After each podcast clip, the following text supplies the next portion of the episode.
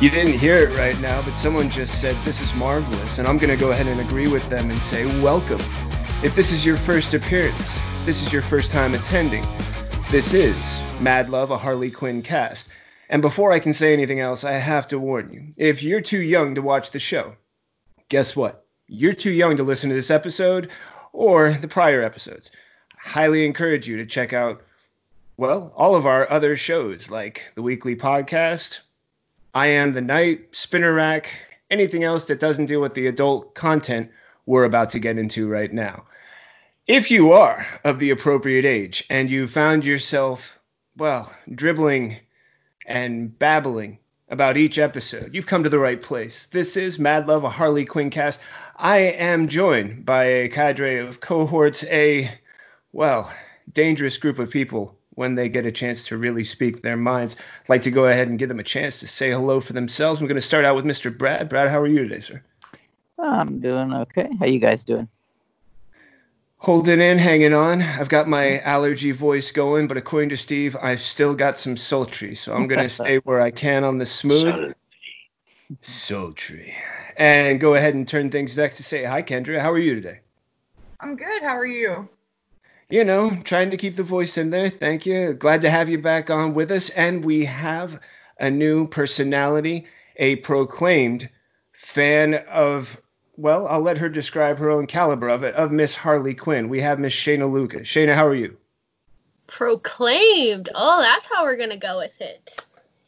Well, um, I want to give you the opportunity to make it, you know, to to own it in all the ways you want. And for me to say like, hey, this is what she is, well, that's just wrong of me. But I know that you know what you are, and I want you to have that chance to say it.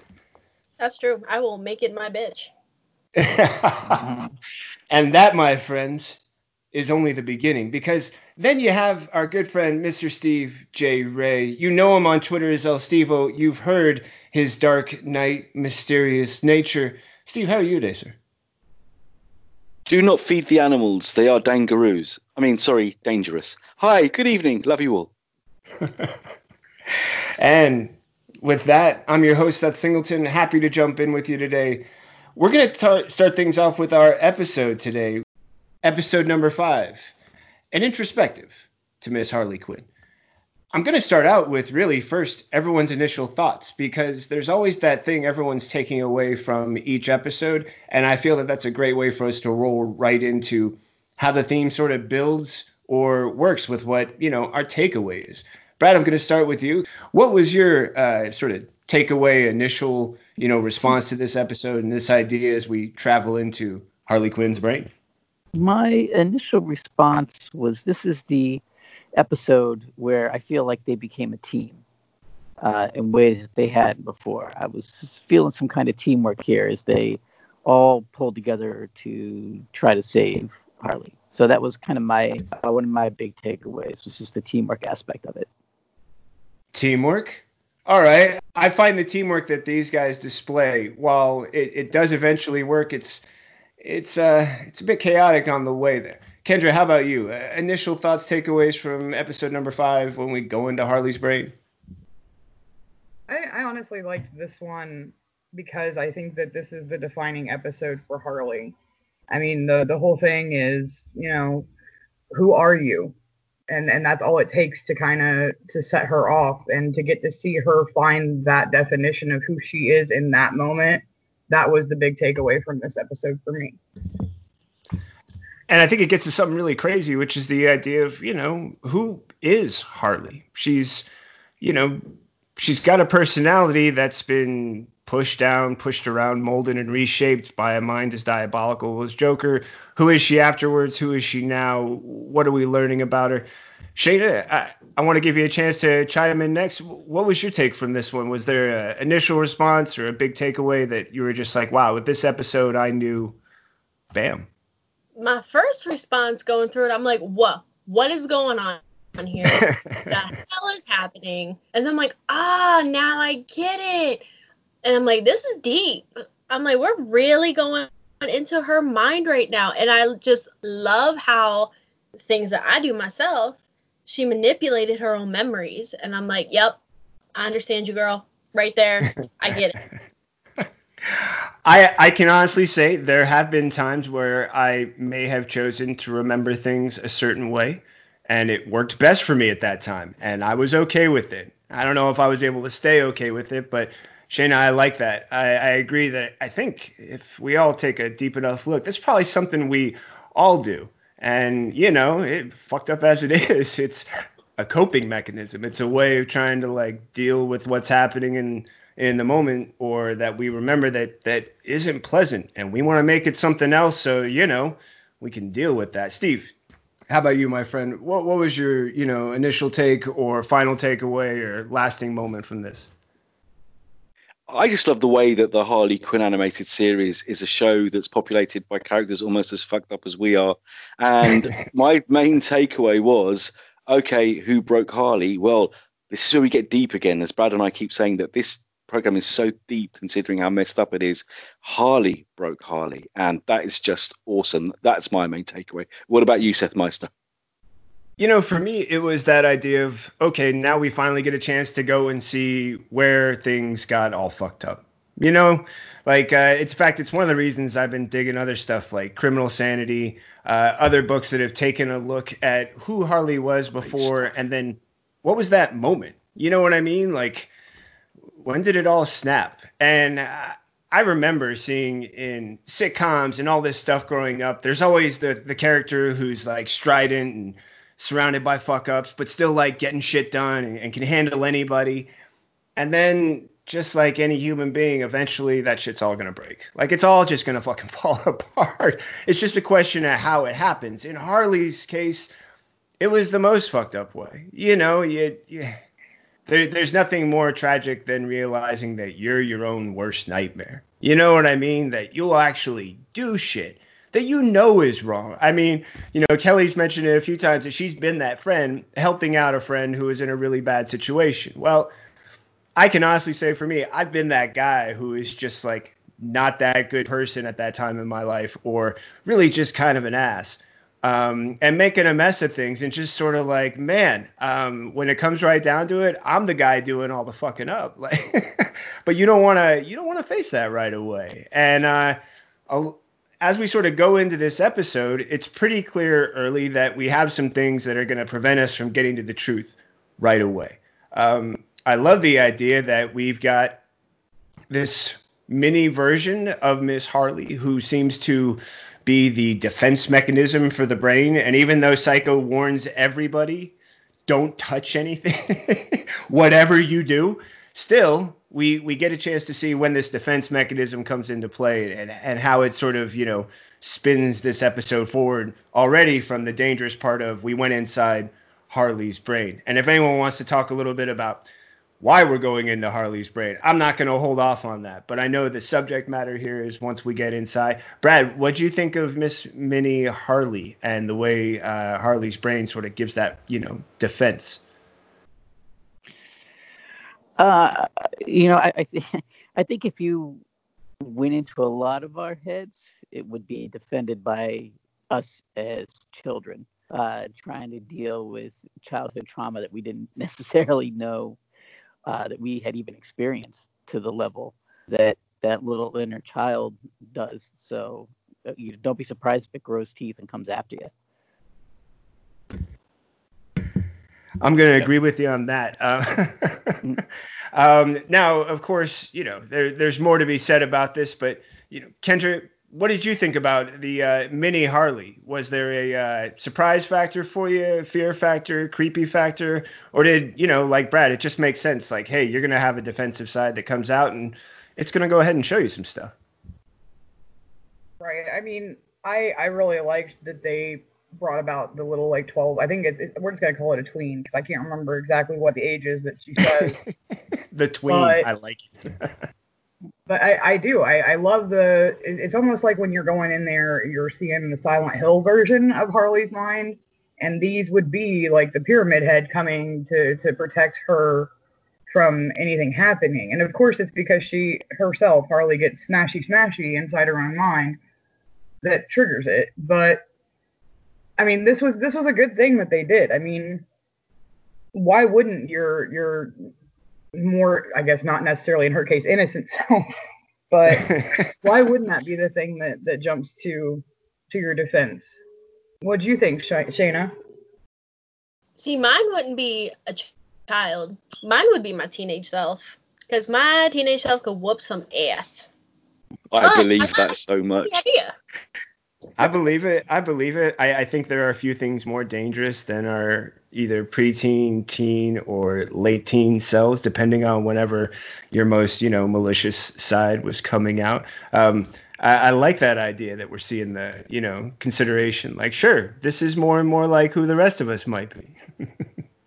Steve, how about you, man? it's great that it's child Harley because we all know it that in horror movies there's little that's more terrifying than the possessed child or the evil child.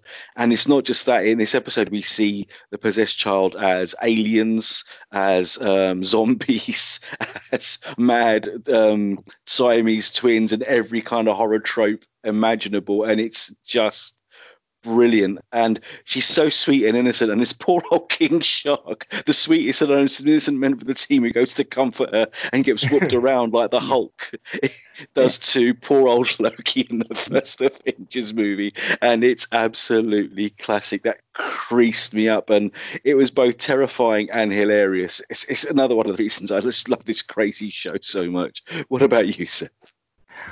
Well, uh, what I love about all of this for me was was the fact that you know last episode we you know previously there's this idea of other episodes there's been this idea of the the nemesis you know like who are you fighting against? And Harley's been fighting against Joker. She was looking for you know somebody to go up against as far as like you know who's going to be her you know arch rival. And we're learning that it's herself but also we get a chance to see that this tween has a uh, a, a nemesis of her own she's got a, a kryptonite. There's there's one thing that can sort of keep her from going rampant. There's one thing she becomes very obsessed about. It happens to be a teen heartthrob.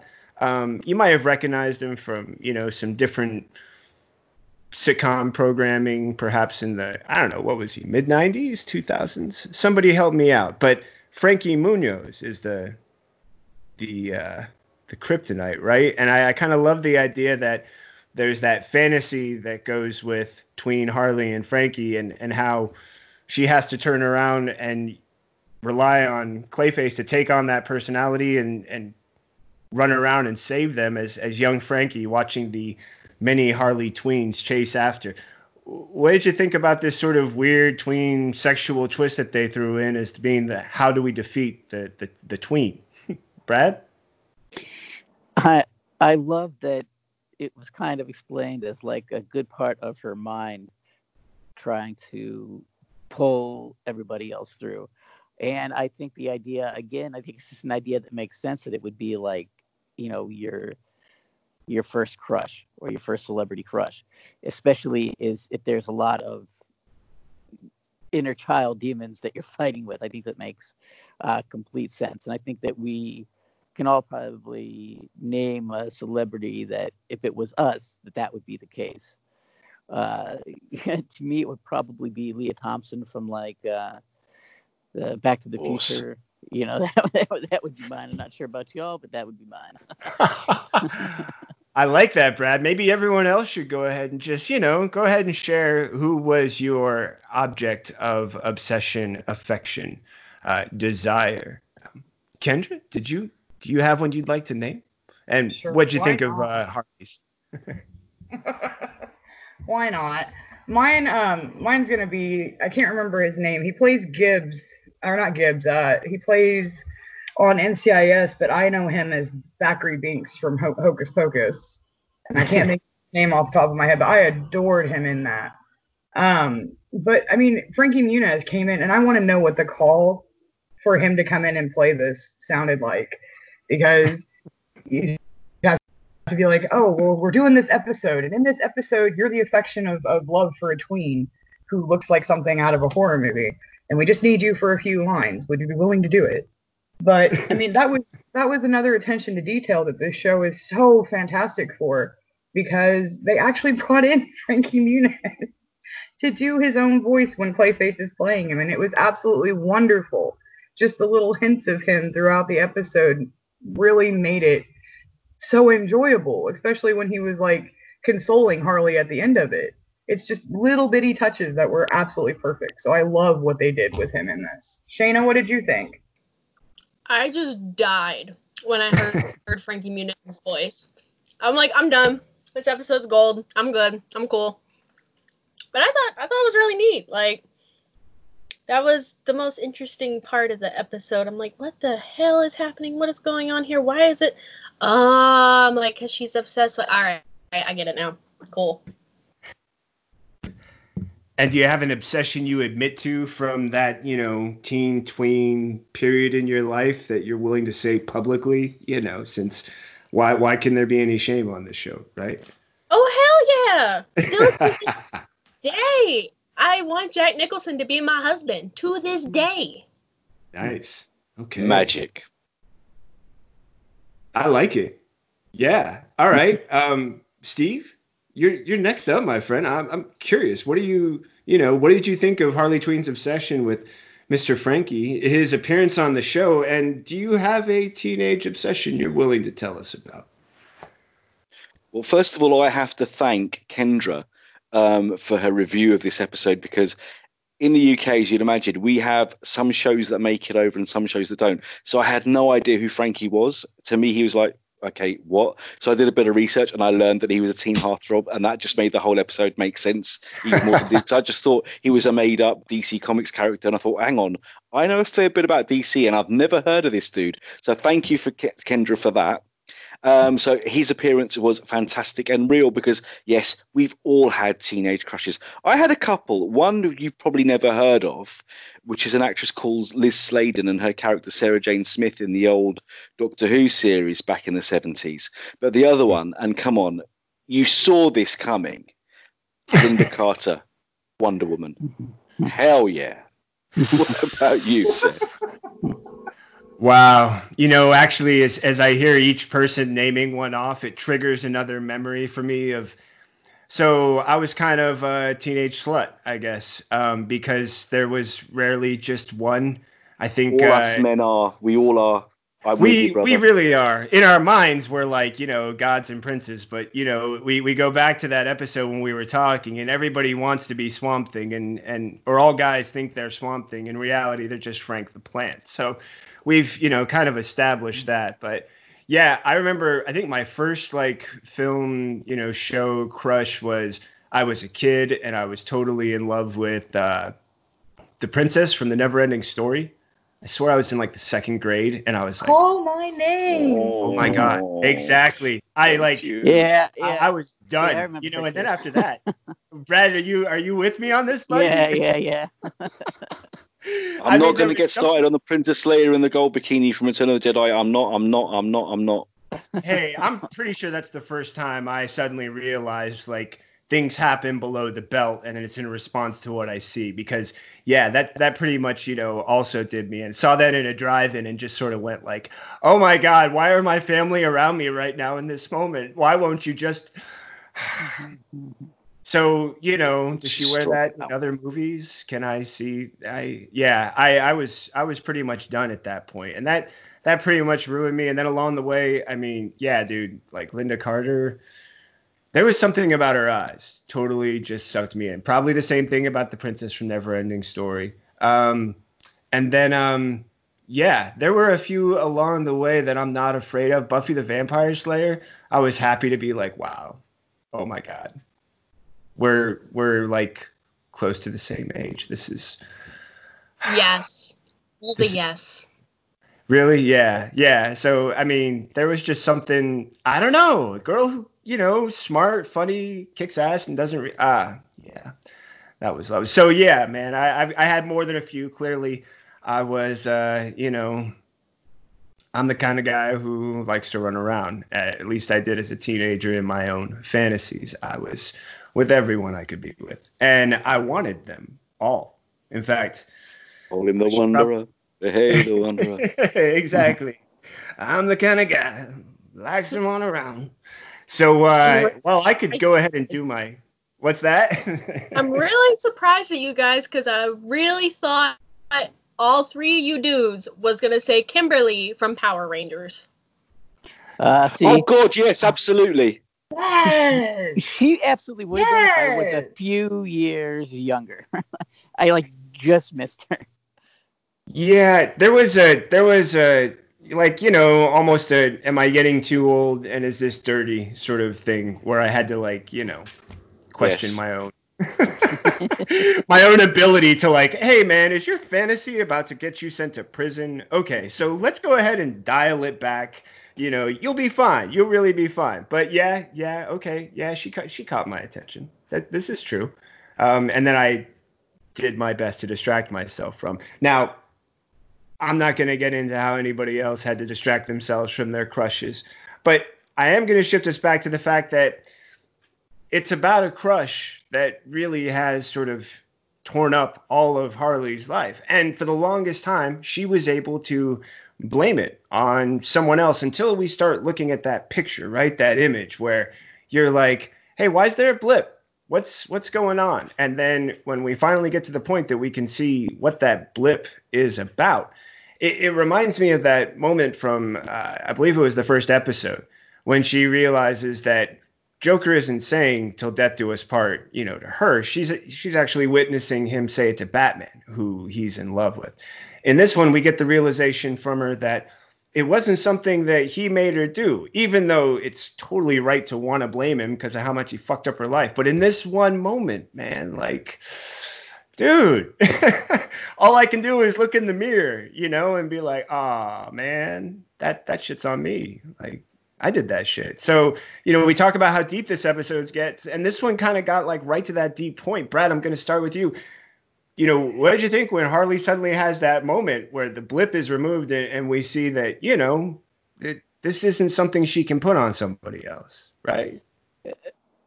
a lot of times growth comes from a certain amount of accepting responsibility and i think this was harley's first moment of truly being over the joker and and facing the reality of of what she did and what the relationship was uh, so i don't think you could go further with her character to where the show goes if you didn't have that moment kendra I, I agree with that. I mean, this is like I said at the beginning, this is kind of the defining moment for Harley because pretty much in any medium that she's appeared in, um, it's always been kind of that stereotype that the Joker created her, and he's always said for years that he's the reason that she is who she is.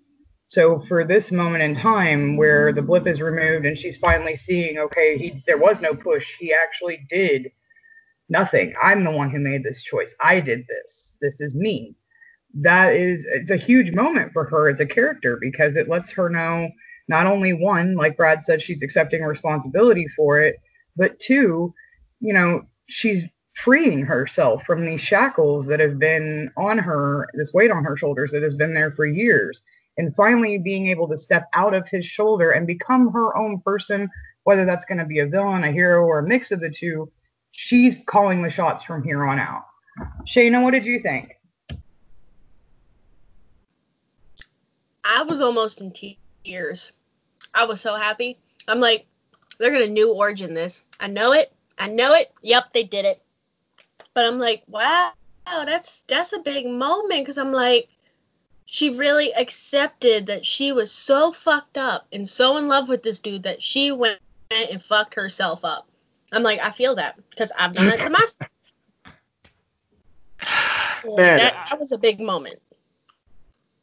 I love that because I'm pretty sure that's another one we can all tie back to. God, that was that was well said. I fucking love that. Steve. I say.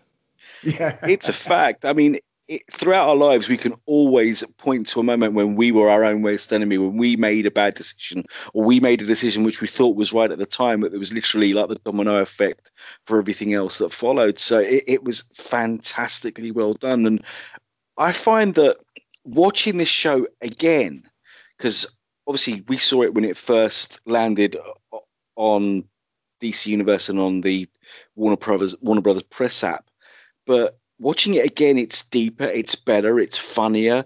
And after watching uh, Harley Quinn and the Birds of Prey movie, we mentioned this in other episodes that they just complement each other so well because we're seeing both sides of this personality. And like I said, this fucked up show is the deepest shit imaginable. This is like psychology 101. I mean, Freud would be having a wet dream over this show. It's just magic. Uh, it's brilliantly, brilliantly done. I, I laugh my ass off and I learn every week. So, yeah, thank you, Harley. What about you, Seth? You know, that's what it all came down to for me. Like, all right, I, I know that this is the show where we're supposed to be like, ah, fuck shit, blah, blah, blah, blah, blah, you know, and then go crazy. And then there's that party that's like, yeah, but then the show stops itself from doing that completely over the top too and pauses and goes, oh, yeah, why are we acting like this? Because, man, we did something seriously fucked up. And because of that, this is all on me. Like, this happened because of me. I, I did this. And there's that hunting feeling of like seeing yourself like looking back a little bit and going yeah so in that moment was i the asshole? And you're like yeah fuck i was the asshole. Not only was i the asshole but i was the asshole to myself. Like i can look around at everybody oh you should stop me. Why'd you make me mad? Nah man. Like in that one moment like that was you. You picked up whatever, you put your hand out, you took the step, whatever it was that you were going to do. Like you did it. And now you're left dealing with the consequences. And the processing is like, yeah, I, I didn't do this. Somebody else did this to me. And when you finally get to that point, you're like, all right, so I did this to me. Fuck. why why did I do this to me? And and that's probably going to be, you know, an important thing that I I know others have already said which is this idea of you can't move forward with this show without this moment. Even as crazy as shit's gonna get, and God, folks, if you haven't watched this show, believe me, shit will get more and more crazy.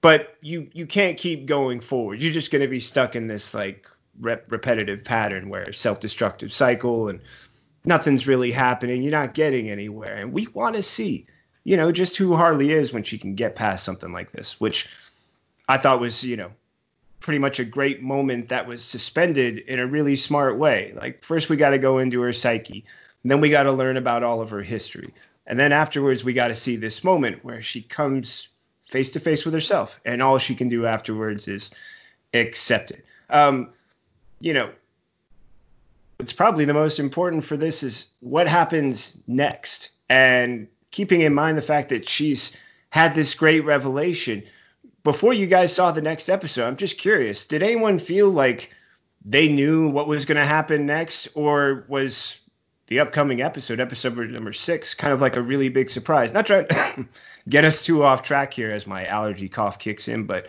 just curious, you know, like after this, where did you see Harley Quinn going? Like, if we've all had, or if you know, most of us have had, or at some point experienced that thing where we took ownership for what we did, like did we try and become better people? Did we try and like, you know, figure out what we were doing, or did we just sort of like, now what the fuck do I do? Um, where did you see Harley going after this before you ended up seeing episode six? Like, if this was a big moment, what were you expecting afterwards, Brad? I, I just think that I thought that it would give her a new sense of purpose and focus. And I think the kind of fruition of that is happening even now in episodes in the second season. Uh, so uh, I, I, think that this was going to pave the path for what came next, and like it definitely like a good point for Harley to start building up from. Uh, Kendra, what do you think? I, I actually really agree with that. I think this was a really good way for her to set a ground floor to kind of build upon. And while yes, it doesn't give all of the closure for her when it comes to, to Joker, I think that it gave her kind of the ultimate closure when it came to who she is and how she gets to be be from now on because it gives her the decision making and what she does from now on she can't really blame on anybody but her. And i like that i think that's what i thought was going to come next and i think i was rewarded in that because you get to see more depth to her as a character. And I love that they're doing that not only with her, but with the rest of the crew as well. Shayna, what do you think? I'll be honest. I didn't have much time to think about it because by the time I started watching this, I think episode seven was released. and I was just binging. I would like the, through the whole thing. So I'm like, okay, not waiting. Next one. Gotta know what. Gotta know what's going on. What's happening. What's happening. What's ha- happening. Ah, okay, that's what's happening. So it's like I wasn't sure how to feel about it. I'm like, all right, we reached that point where she realizes that she fucked up. Where are we going? I actually had no clue. I'm like, where the hell do we go from here? And I was really surprised with the next episode, like, oh, that's where we're going. I like this. That's cool. That's cool. Otherwise, I, I didn't have much thoughts about it. I was just more in shock that she like accepted herself and accepted the fact that she was the one who fucked up, up and it wasn't Joker, which kind of kind of hit me a little hard. Hit me a little hard in the feels right there. right in the feels, you know. I mean, you know, sensitive spot. Jeez. Steve, how about you, man? Everything changed after this episode, so I honestly thought now's where we're really going to see Harley cut loose, and boy, was I right. But also the fact that there was a really important line in this episode with Harley, with Ivy saying, "Yes, I'm going to go with Harley without hesitation." She was going to follow her to to the place of, of the subconscious uh, and do things that she shouldn't, see things that she shouldn't, because Harley is the one person on this fucked up earth that I care about. And I thought this is also going to be the beginning of them um, progressing as friends and as partners in every sense of the word. And that's what I was hoping for. And with every episode that aired after this, things just got better and better and better. And this crazy show. Ah, it's a joy to watch. I love it. I mean, what did you think once you saw this crazy world and you entered Harley's mind? I was pretty sure that after this episode, I mean, honestly, so the first thing that came to mind was costume change. It's just going to happen. Like new identity, yeah. costume change. You know what I mean? Like you've been this sort of reflection of Joker for all this time. You've been his balance, his sex kitten, whatever and now it's time to like you know step it up a little bit like you know go ahead and borrow ivy's credit card and do some serious fucking shopping uh, so that honestly like there was a part of me that was like damn girl brand new day like next day you're gonna wake up you're gonna do that pilates class you've got on dvd you've had in your back pocket or somewhere between the shelves for like five years. You're gonna like you know have a green drink and and you know you probably still like whatever get high or do whatever you need to do to like fucking deal with the world. But you're gonna be this new woman. Like you've you've you've done something monumental. Like you're gonna face up and you know do all this other stuff and then maybe it'll all come crashing down so that's kind of the direction i honestly was thinking like i'm going to be an amazing new person and then deal with the fact like just because you accept some shit about yourself doesn't mean everything suddenly like all roses. It just doesn't happen. You, you can't say like I'm gonna make a difference in my life tomorrow, and then suddenly tomorrow is just like the best fucking day of your life. Usually it's the hardest fucking day, and by the end of it you're like, so what the fuck was I thinking? Like this is bullshit. I gotta figure out something else that's gonna work. So that's kind of where I was going from on it. But um, I, I do love the idea that like you know there's there's sort of like an expectation because we all have these rules, and one of the things that was pretty awesome about this episode is that there's all these rules everyone's trying to claim for the uh, what's happening inside the brain. Either Psycho saying, you know, dying in the mind means dying in the real world, and Clayface like, so does that mean we're under like Nightmare on Elm Street rules? And then Clayface is like, uh, so are we doing like J- being John Malkovich rules now? Um, Joker then says you can't change your memory. It's like Eternal Sunshine rules. Sy's busy talking about license to kill. I, I, I, there's a lot of rules going on here, but mostly these brain rules. And I love the idea that they're counting on us to have that collective unconscious. Like, dude, if you grew up any time around or heard anything about or saw even previews of Nightmare on Elm Street, you knew that dying in a dream means you die in the real world. But you know, then he's expecting us to kind of know the, the being John Malkovich, the Eternal Sunshine references. Were, were you guys grabbing those? And when you were, were you like, oh shit, you forgot those other rules, man. Like there's other brain universe entering rules you got to keep in mind. It's not just like, you know, what you expect. It, it kind of reminds me of like when people realize they're fighting zombies or vampires and they're trying to agree, like, hold on. So what the fuck? Are we like, you know, sunshine? Does that work? Silver bullets? What crosses? Do they work? How's this? So what'd you think about the brain rules and and you know what was your favorite reference or which one kind of stuck with you? Like, oh yeah, dude, you're in the brain. You got to totally remember that shit. You're gonna get fucked up. Brad?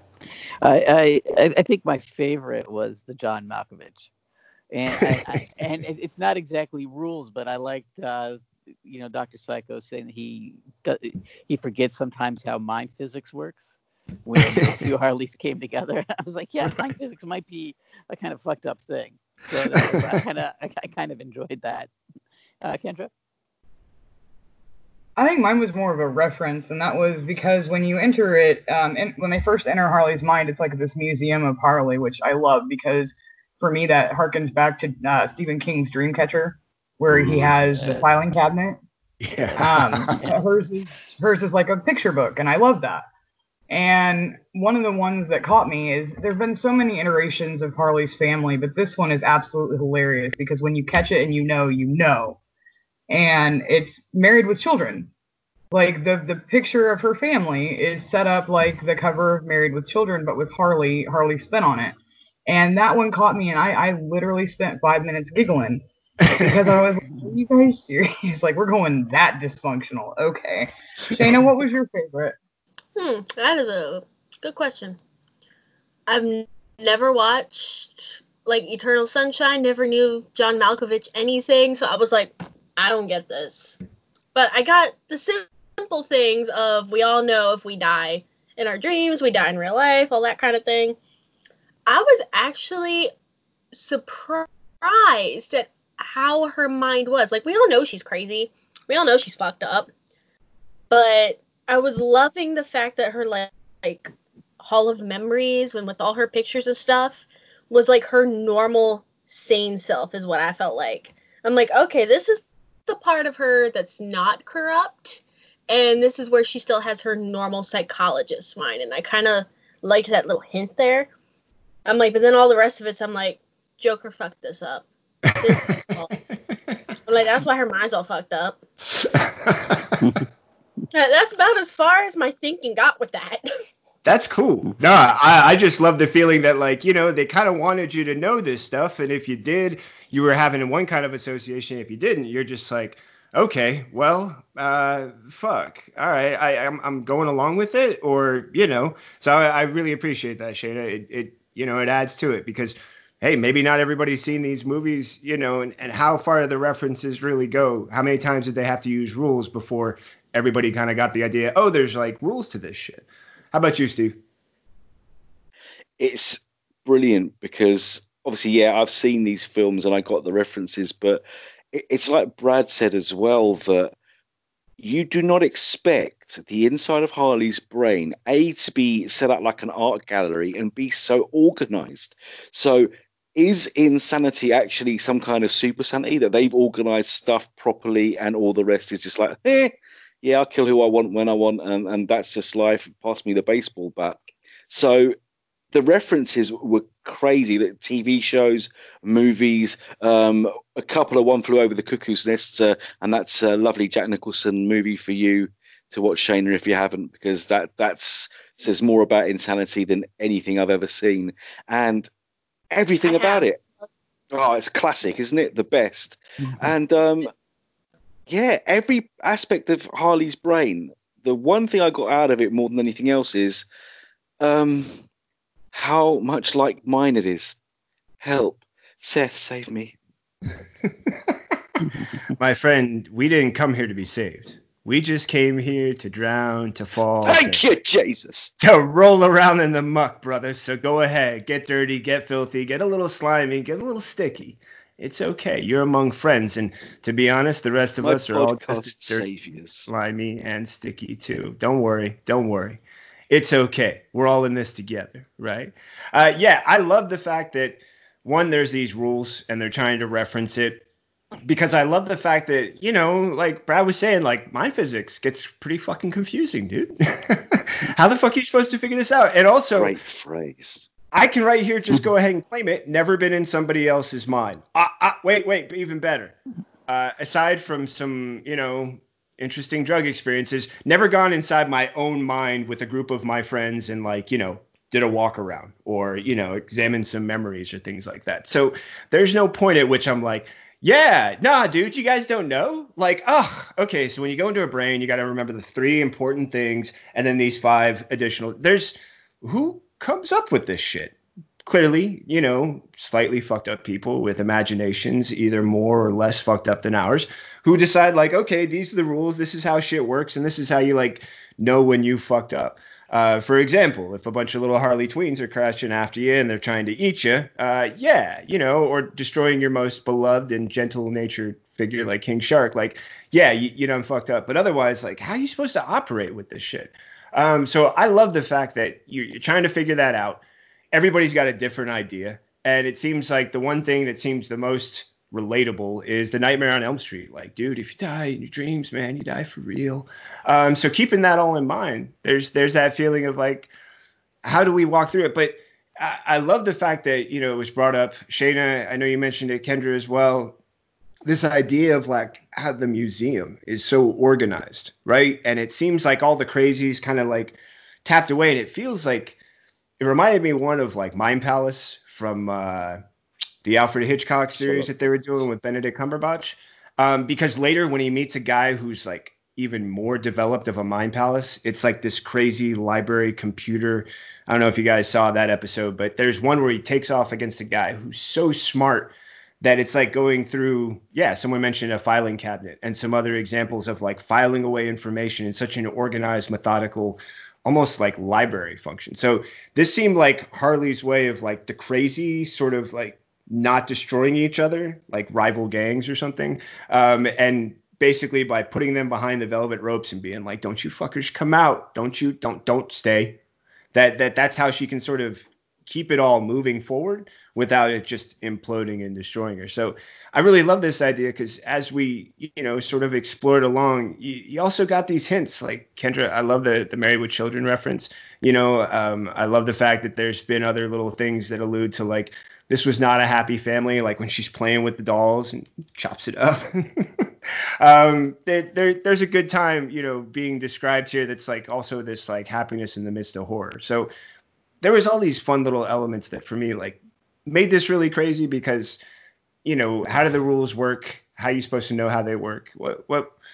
I mean, at the end of it, you know, like, dude, what the fuck?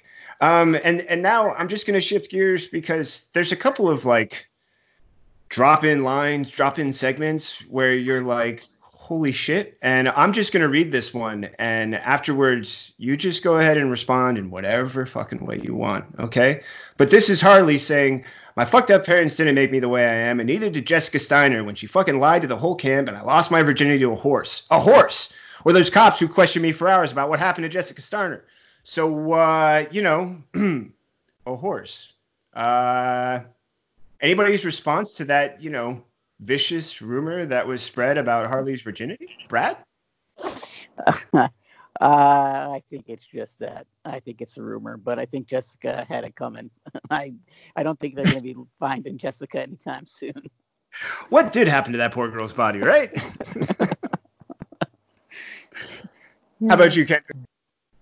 Well, a horse is a horse, of course, of course, but I mean, yeah, I'm gonna go with Brad on this one. I think, it's a rumor, and you know, it's um, I, don't think we're ever gonna find that girl. I think she's gone, and we've all been sworn to secrecy now because we've seen what what transpired. Shayna, what about you? At first, I had to rewind it for a second. I'm like, nah, I did not just fucking say that. I'm like, oh, let me listen to this again. I'm like, oh shit, they really did say horse. Nah, she didn't really fuck no horse. nah. I know Harley too much. I'm like, but Jessica, I bet you can find her body in the bottom of the Hudson River because that's where she belongs. Starting that, that rumor. How about you, Steve? oh, I love this this team so much. It's amazing. I think Jessica is is with Jimmy Hoffa, and they both rest in pieces. Um, listen, Jessica, stop that. Nay, I say, nay. Oh God, I'm going to get hoarse with all these funny noises I'm making, even worse than oh, Seth and his allergies. Oh dear, I can't believe I went there. Uh, please, uh, uh, we we should be writing for the pun, uh, the Saturday pun. Oh, please leave me alone. Um, yeah, it was. God bless you, Harley, um, and the horse you rode in on. What about you, Seth? That had to have been one of the best, just like drop-ins, like you know that didn't fuck me up, and neither did that fucking bitch who lied about me and spread that horse rumor like I lost my fucking virginity. Goddamn, like I just loved the way it was just so processed. Like yeah, that's just some other fucked up shit that happened in my life. Why did I not tell you about that story about Jessica spreading the rumor I lost my virginity to a horse? It just like it was that fast. You know what I mean? And and I loved it because it also reminded me of just like if you've ever been and no one has to admit to this i'll go ahead and claim my own. But if you've ever been a little manic a little worked up had too much coffee a bit caffeine maybe found out a lover was lying to you or you know you didn't know everything that was going on and you're like of course that couldn't happen. I know exactly what happened exactly what happened. This isn't this isn't this isn't what happens. This i've got it now i know and by the way that other fucked up shit i just said yeah yeah so like that was just in the heat of the moment right like we don't have to talk about it we're good okay thanks and it was just part of the brilliance, man. It was just like you know that these guys at some point were like, okay, so we're gonna write about this scene until somebody comes up with the most fucked up thing, uh, and then we're good there. You know, like you have to offend us basically. I'm gonna go ahead and twist for a second just to a side. Has everyone here seen Fight Club? Yeah. Oh yeah. Yep. Okay. Actually, no, so- I haven't. 'cause we're not allowed to talk about it. Yeah, like why are you talking about it? We're not supposed to talk about it. Well, uh, I'm gonna do it because uh, there's a line in there that I'm gonna remember simply because, and I don't care if it breaks the fucking rules. But it's when uh, a Miss uh, Helena Bonham Carter, after a in vigorous fucking scene, says, "Wow, I haven't been fucked like that since grade school." Anybody else remember that line? And it just sort of was like that drop in where you're like, yeah, Holy yeah. fuck. Okay. we are now, you know, and, and from what I understand, that was the add in line because apparently the original line was something like, I want you to have, or I want to have your abortion. And it so offended the producers that they were like, please, God, any other offensive line, any other offensive line than that, and we'll be okay. And they went with, I haven't been fucked like that since grade school. So it just reminds me about the, the sort of lengths you got to go if you're going to write something that fucked up. And uh, in some instances, you go so far that they're like anything else, and then you come up with anything else, and they're like, "Fuck, can we go back to the first one?" I, I don't. Do you have to use either of them? But uh, for me, it was just like that that thing where if you got to show just how far shit got with Harley and will and does, like, dude, some dumb bitch made up a rumor about her fucking a horse, losing her virginity. Ain't nobody seen that girl no more. Ain't nobody gonna see that girl again. um, so that was kind of also like one of my favorite lines, and I wanted to give a chance if anybody had a favorite quote, favorite line, favorite like, oh my fucking god. I know we've covered a lot, but there's always a chance I might have missed something. And if you feel like we didn't dwell enough on any of the lines we've already covered, you can go ahead and go back to one and be like, yeah, I'd like to go back to this. I feel like maybe we didn't cover it right. Brad, how about you, man? I, I'm just a little surprised they were so willing to forgive Sy for trying to burn their bodies. Uh, we didn't we didn't really talk about that aspect, but uh, uh, yeah, that's one thing that uh, we hadn't touched on. Um, as far as line goes, this one uh, to me um, nothing. I can't say one grab grabbed me. Not that I didn't love the episode, but this was uh, a little pulled back from the throw-in jokes at you every split second. But it was uh, it was still you know very effective. Uh, Kendra. No, I agree. I agree with Brad. I think that's been my my go-to this episode is just agreeing with Brad because the whole like background of Sy being the secret agent and you getting to see that side of him and and getting a little bit of his personal fling like from Russia with Love was absolutely beautiful. Um, but I mean, I think my favorite part of this was just the uh, when King Shark gets to shine, when they have to go to the middle island in Harley's brain, and of course it's a sea, and of course there's the convenience of having King Shark who can take them over there, and it was just one of those where I was like, oh okay, well look how lovely this fell into place in the middle of all this chaos that is her brain. Um, that was that was those were probably my favorite moments. Shayna, what about you? I I just loved the whole back thing. Like, all right, nobody's nobody's gonna talk about Sy getting their bodies and burning them because he thought they were dead. All right. I'm like, we're we're just gonna forget that happened. But we all we all know me. Any part that has Joker in it, I fawn over, obviously. But the, I just like the whole episode. There's nothing that really stood out to me in this one. Later ones, obviously, yes, there's things that have stood out. But this particular one, I just love the whole fucking thing. Like, I'm like, this is gold. This is fucking great. Yeah. Well, shit. If that's wrong, I don't want to be right. Uh, Steve, how about you, man?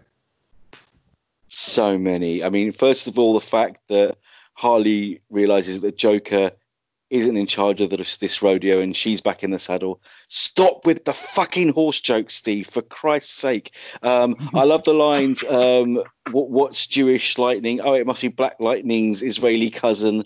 Um, it's just genius line after genius line after genius line. And, and my favorite probably has to be of course, King Shark saying, "Oh, I'm sorry that Deus Ex Machina thing didn't work out for you, but at least this little kid in the hood came and saved the day for no reason and and, and helped us Yeah. escape." So, brilliant, absolutely brilliant. What about you, Seth?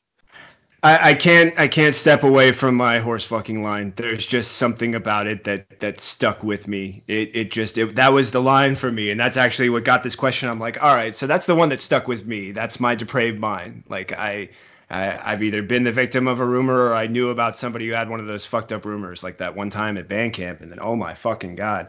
Um, so this was just this great moment for me where I was like, wow, not only did you guys pull that one time at Bandcamp, but instead it's summer camp, and instead of you know a musical instrument in in the uh, previous example, instead it's it's a horse. Like you know, there's there's like crossing a line. There's like saying that she, you know, had sex with an older guy or, you know, with a family member or something. And then there's just straight up fucking bestiality. and for me, it was just like, ah, holy, okay. So, you know, at some point, we're probably going to hear about Harley having sex with other animals. I mean, is King Shark looking good to her right now? What's what's going on here? How far are we, we pushing Batman this? can fuck bats. Why not? Right? I mean, if she's got it on tape. so, you know, maybe she manipulated some of the words, but you know, it, it's it's there. We've all heard it. Uh, yeah, so that was that was just sort of the drop in, but I love the fact that talking about this brings us around to Sy because yeah, we were gonna talk about Sy, man, but you know, Sy had his own place, and before we had a chance to come around to him, he was just the asshole who was kicking him out of their place because everybody kept fucking shit up.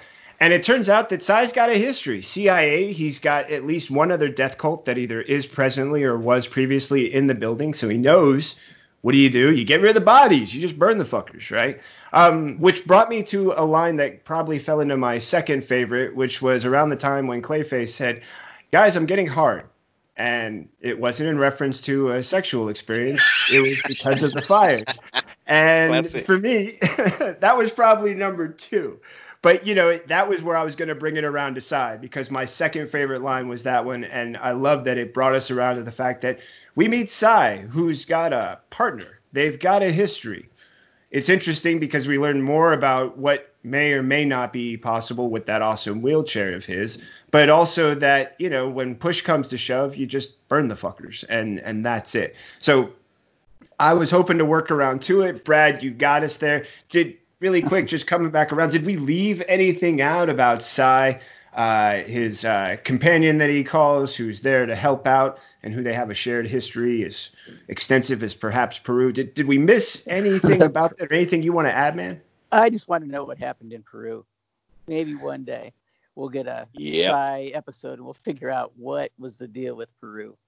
Word. I want to see a flashback episode. Young Sy just being a fucking dick, you know, and killing people in all sorts of fucked up ways and like laughing about, ah, that's how you fucking do it. Ah, uh, yeah, dude, that, that that's fucking right on. Kendra, how about you?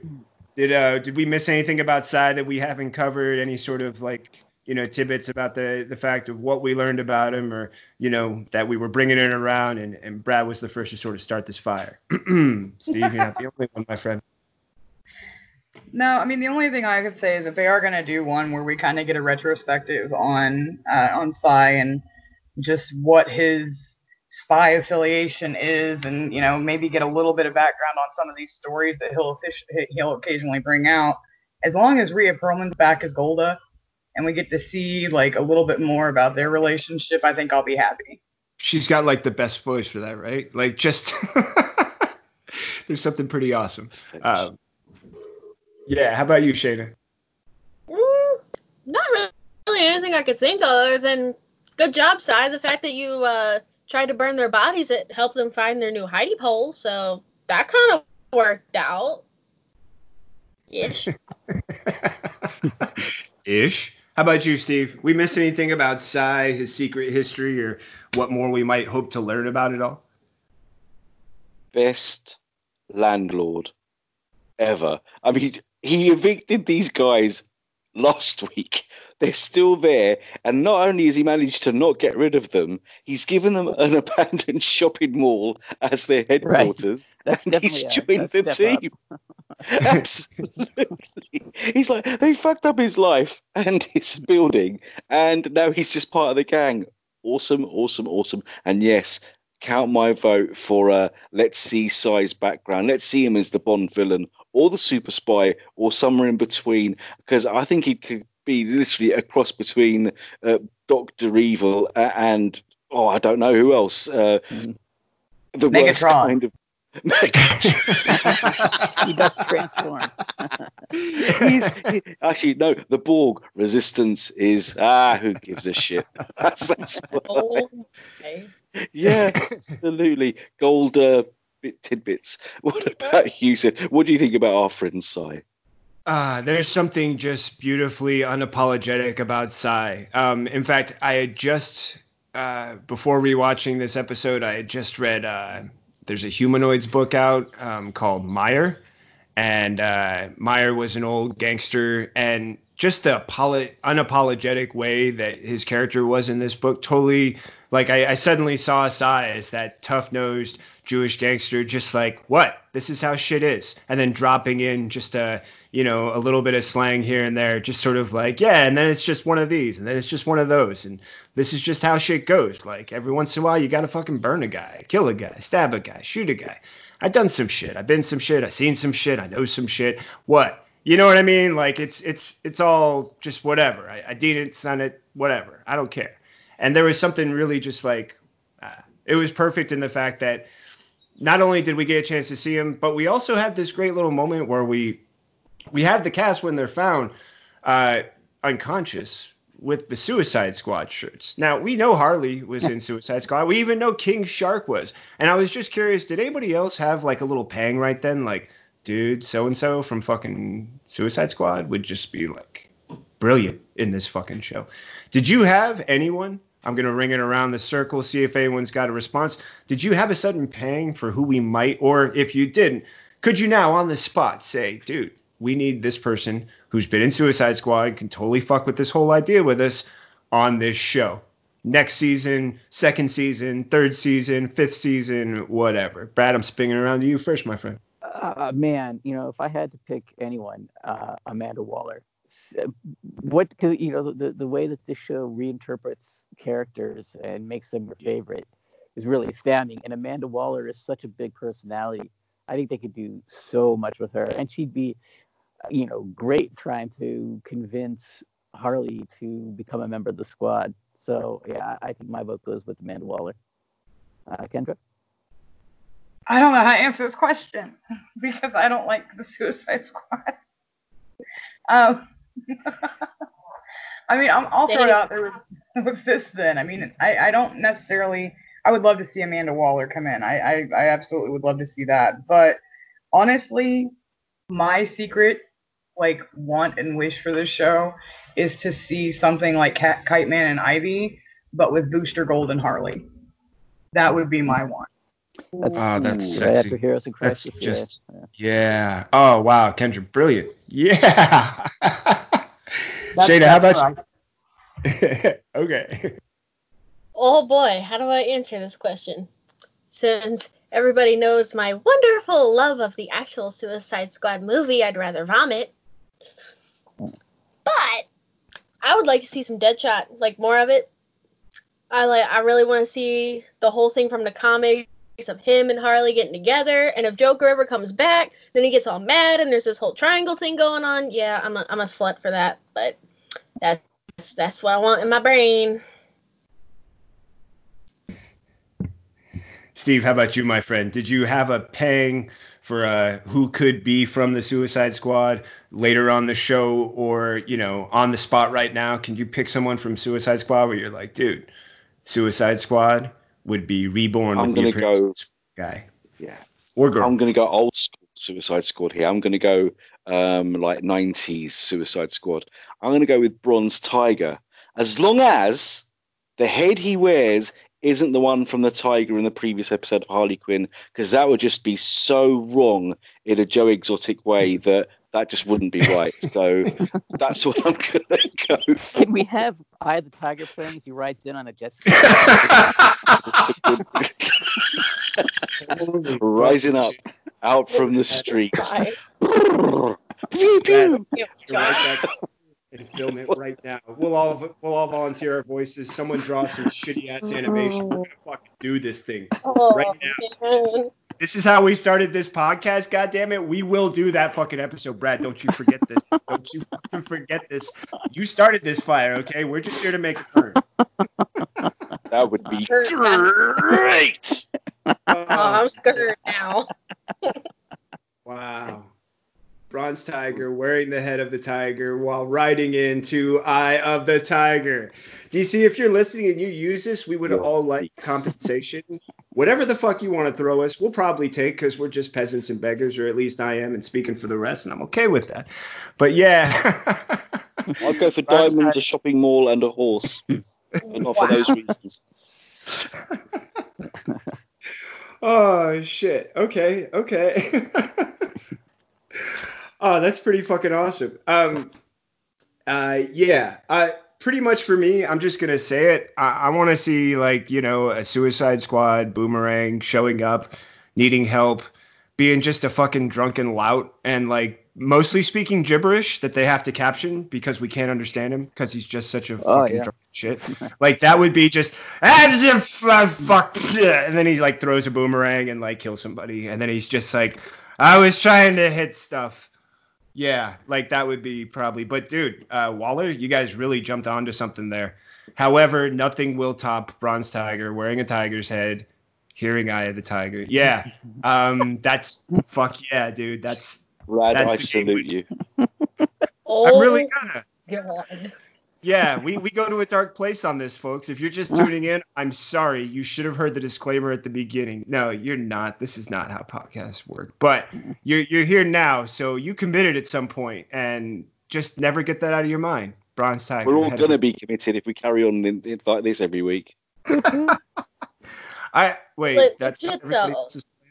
Can Captain Boomerang please have a My Little Pony because that would be epic. Like just he's just carrying a Yes! Lot of sparkle or some shit.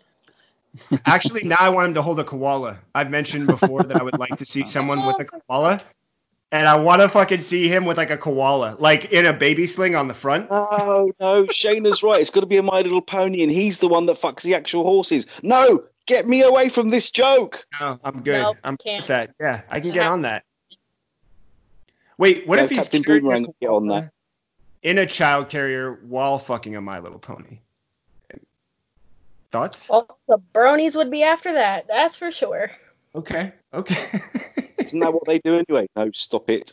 Whoa, whoa. Okay, That's- you're gonna get us into an international thing. You know, I mean, we we happen to know that there's at least one Aussie who might be listening to this episode who might have a response to that.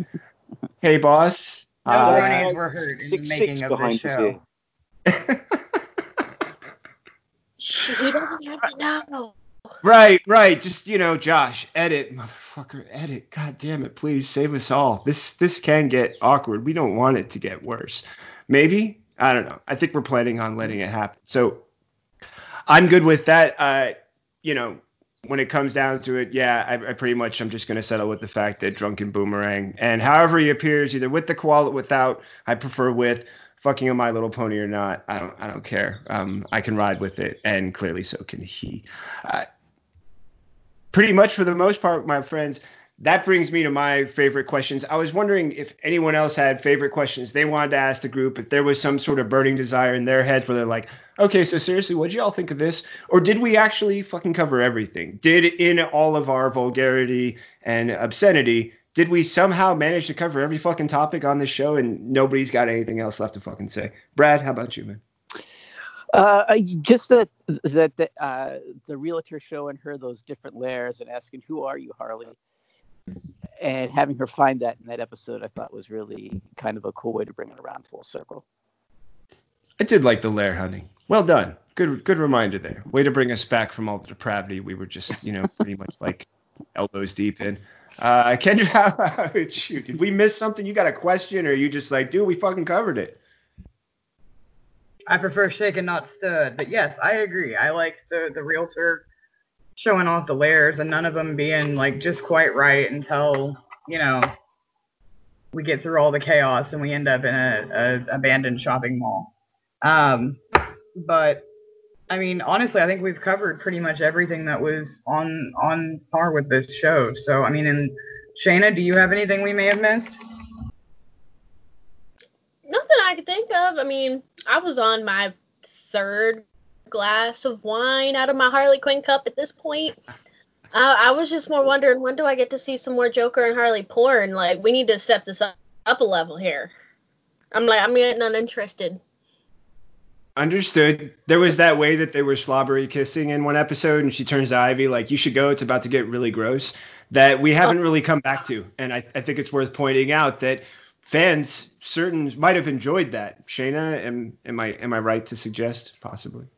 Possibly. It got a little warm in here. Yeah, you know, temperatures are rising. It's like 85 out here in California. So, you know, wherever the temperatures are where you are, if it gets a little hotter in those moments, you know, we got to let them know. How is they going to know what we want unless we tell them what keeps us steamy? Or at least me. I'm not trying to speak for everybody. Steve, what what we miss? You got a question, or are are we at you know the end of our fucking rope like we probably really are in real life? I have to mention just how realistic this series is, the way it holds a mirror up to life and and the world we live in. Because Harley's face when she had her schizoid moment and got stood stuck still as a statue, and Doctor Psycho had to say, "Okay, who broke Harley?" That face was the exact same as my wife's whenever I walk into the house with even more comics. So I have to salute the writers and directors of the show for that magic, magic moment definitely. What about you, Seth? Well, now I just want to know if at some point she was like, look, if you ever want to capture the perfect stupefaction of a person in response to somebody else, and then sent him a Polaroid and was like, this is what I'm like every time my husband brings home more comics. That would be pretty fucking rad right there. But yes, the realism of that moment was powerful. Like you realize, like, dude, for all the fucking craziness, all the, you know, potential Frankie Muniz masturbation and other things that were going on, that there's this Pew pew. That's required. and that because of it, you know, we're not only experiencing all the, the fucked up nature of Harley in her life, but we're seeing how she's dealing with it now as an adult, sort of trying to not be as fucked up, maybe, and potentially, we don't fucking know, succeeding at it. And you got to appreciate anybody who's trying to make the effort. Like, it takes somebody to go, hey, so I've been living in shit, eating shit, smelling shit, um, and I'm tired of this shit, and I want to figure out a way to, you know, switch it up a little bit. Maybe I want to just smell manure instead of pure shit. But how's it work? Um, so yeah, I think we covered almost everything. I feel like the depth was there for the most part, I just want to say thanks for joining me uh, from the get go because, as I mentioned, Allergy Brain, I was ready to talk about an episode we already covered. You guys got me on the right track, and we were still able to get through all the best stuff, even the worst stuff, even the, you know, awkward stuff about this episode. So I'm going to take this moment to thank you each, and if you can let everybody know how they can, you know, connect with you about any of the fucked up, dark, and evil shit you were saying today. Because I'm sure that's exactly what you want is people who are inspired by your darkest nature to find you on social media and then make contact, requiring you to then respond in addition. So Brad, you're first. What sort of way should the crazies find you? Uh, you can find me writing news and reviews on DC Comics News. You can find me talking about DC news uh, on the DC Comics News main podcast, and uh, you can follow me on Twitter at FlickyB1. And Kendra, where can anyone who heard something they want to respond to on here, or just let you know what they're thinking about what you thought or said, find you? Uh, if they feel so inclined, I can be found on Twitter at Devour All Words.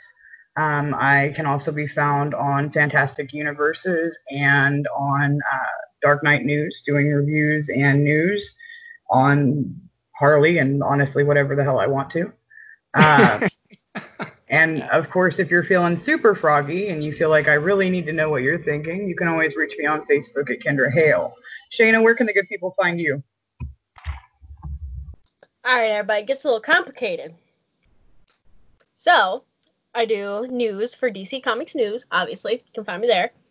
But I have two separate Twitter accounts and an Instagram account because I am also a gamer for Game of Honor. So that's where you can find all my cosplay and everything. And I have to talk, talk like this like the whole entire time because this is my character. Yeah, it gets annoying after a while because it hurts my voice. But if you want my actual Twitter, it is at Joker Girl. There is no I, it's just GRL. And if you want to hit me up on my Instagram and other Twitter as my cosplay self, Scarlet Con, it is at Miss Scarlet Con for both of them. Nice. And Steve, how about you, my friend?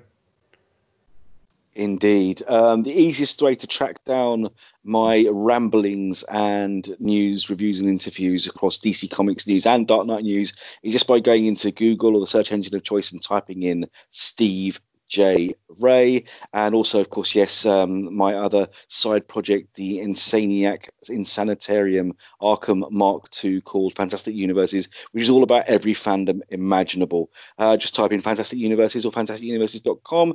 And if you want to chat, if you want to talk about this show or any of the other lovely shows we make on this fucked up network, just type in at el underscore s t e e v o on Twitter, and I'd love to speak to each and everyone out there, but not all the same time, please. Please, not all at the same time. What about you, Seth? As for me, you can find me writing reviews for the most part on DC Comics News. I, I think I've only done like one or two news stories there. You can find me on Twitter as the number one more Singleton. Uh, you can find me on Facebook as Seth Singleton.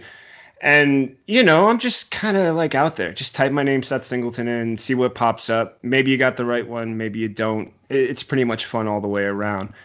And you can also find me hosting uh, DC Comics News Spinner Rack or on the weekly podcast where I hang out with Brad, Steve, Kelly Gaines. We talk about news and all that fun stuff. And that allows me to move right into the fact that you can also be up to date on all of the fun stuff that DC Comics News is bringing regularly on the DC Comics News Podcast Network. Now, Steve, of course, is a polite gentleman, so I'm going to do the honors of letting you know that you can also find him as the host of I Am the Night, an episode by episode breakdown of Batman the Animated Series. If you love the show, believe me, you will love this podcast and its insights. I already mentioned I do the Spinner Rack, my top five picks each week from DC Comics. Uh, and for the most part, if you want to make sure you don't miss anything, like a new podcast like Mad Love, a Harley Quinn cast, well, I'm going to recommend that you make sure that you have, if you haven't already, subscribed to the DC Comics News Podcast. We're on all the big ones like Apple, Spotify, Stitcher, Google Play, and all the little ones of which there's so many to keep track of. It just sounds bad when I do my best to try. Whatever you're listening on, head over the subscribe button, hit it, then go ahead and rate review. We're five stars. We know it. You love us. We know it. Just do it. And as far as social media, if you want to say something to the whole gang, to DC Comics News as a whole, Facebook, Twitter, Instagram, Tumblr, or YouTube, all you need is at DC Comics News. That's at capital D, capital C, capital C, O M I C S, capital N E W S. And like that, you are in the know. And guys, for this last part, we usually say, and as always, read more comics. And for the other podcast, we do it like all structured and organized. But since we're trying to demonstrate a bit of fuck uppery here, I was just gonna say, and as always, read more comics. And everybody at your own go, just say read more comics, either fast, slow, crazy voice, whatever the fuck you want. Sound good? Okay. Yeah.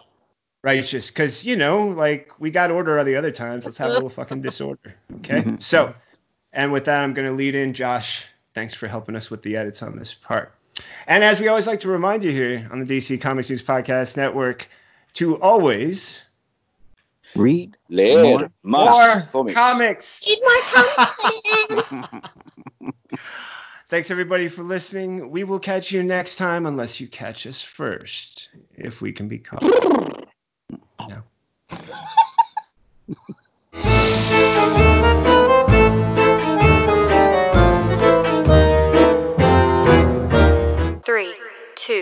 Three, two, one.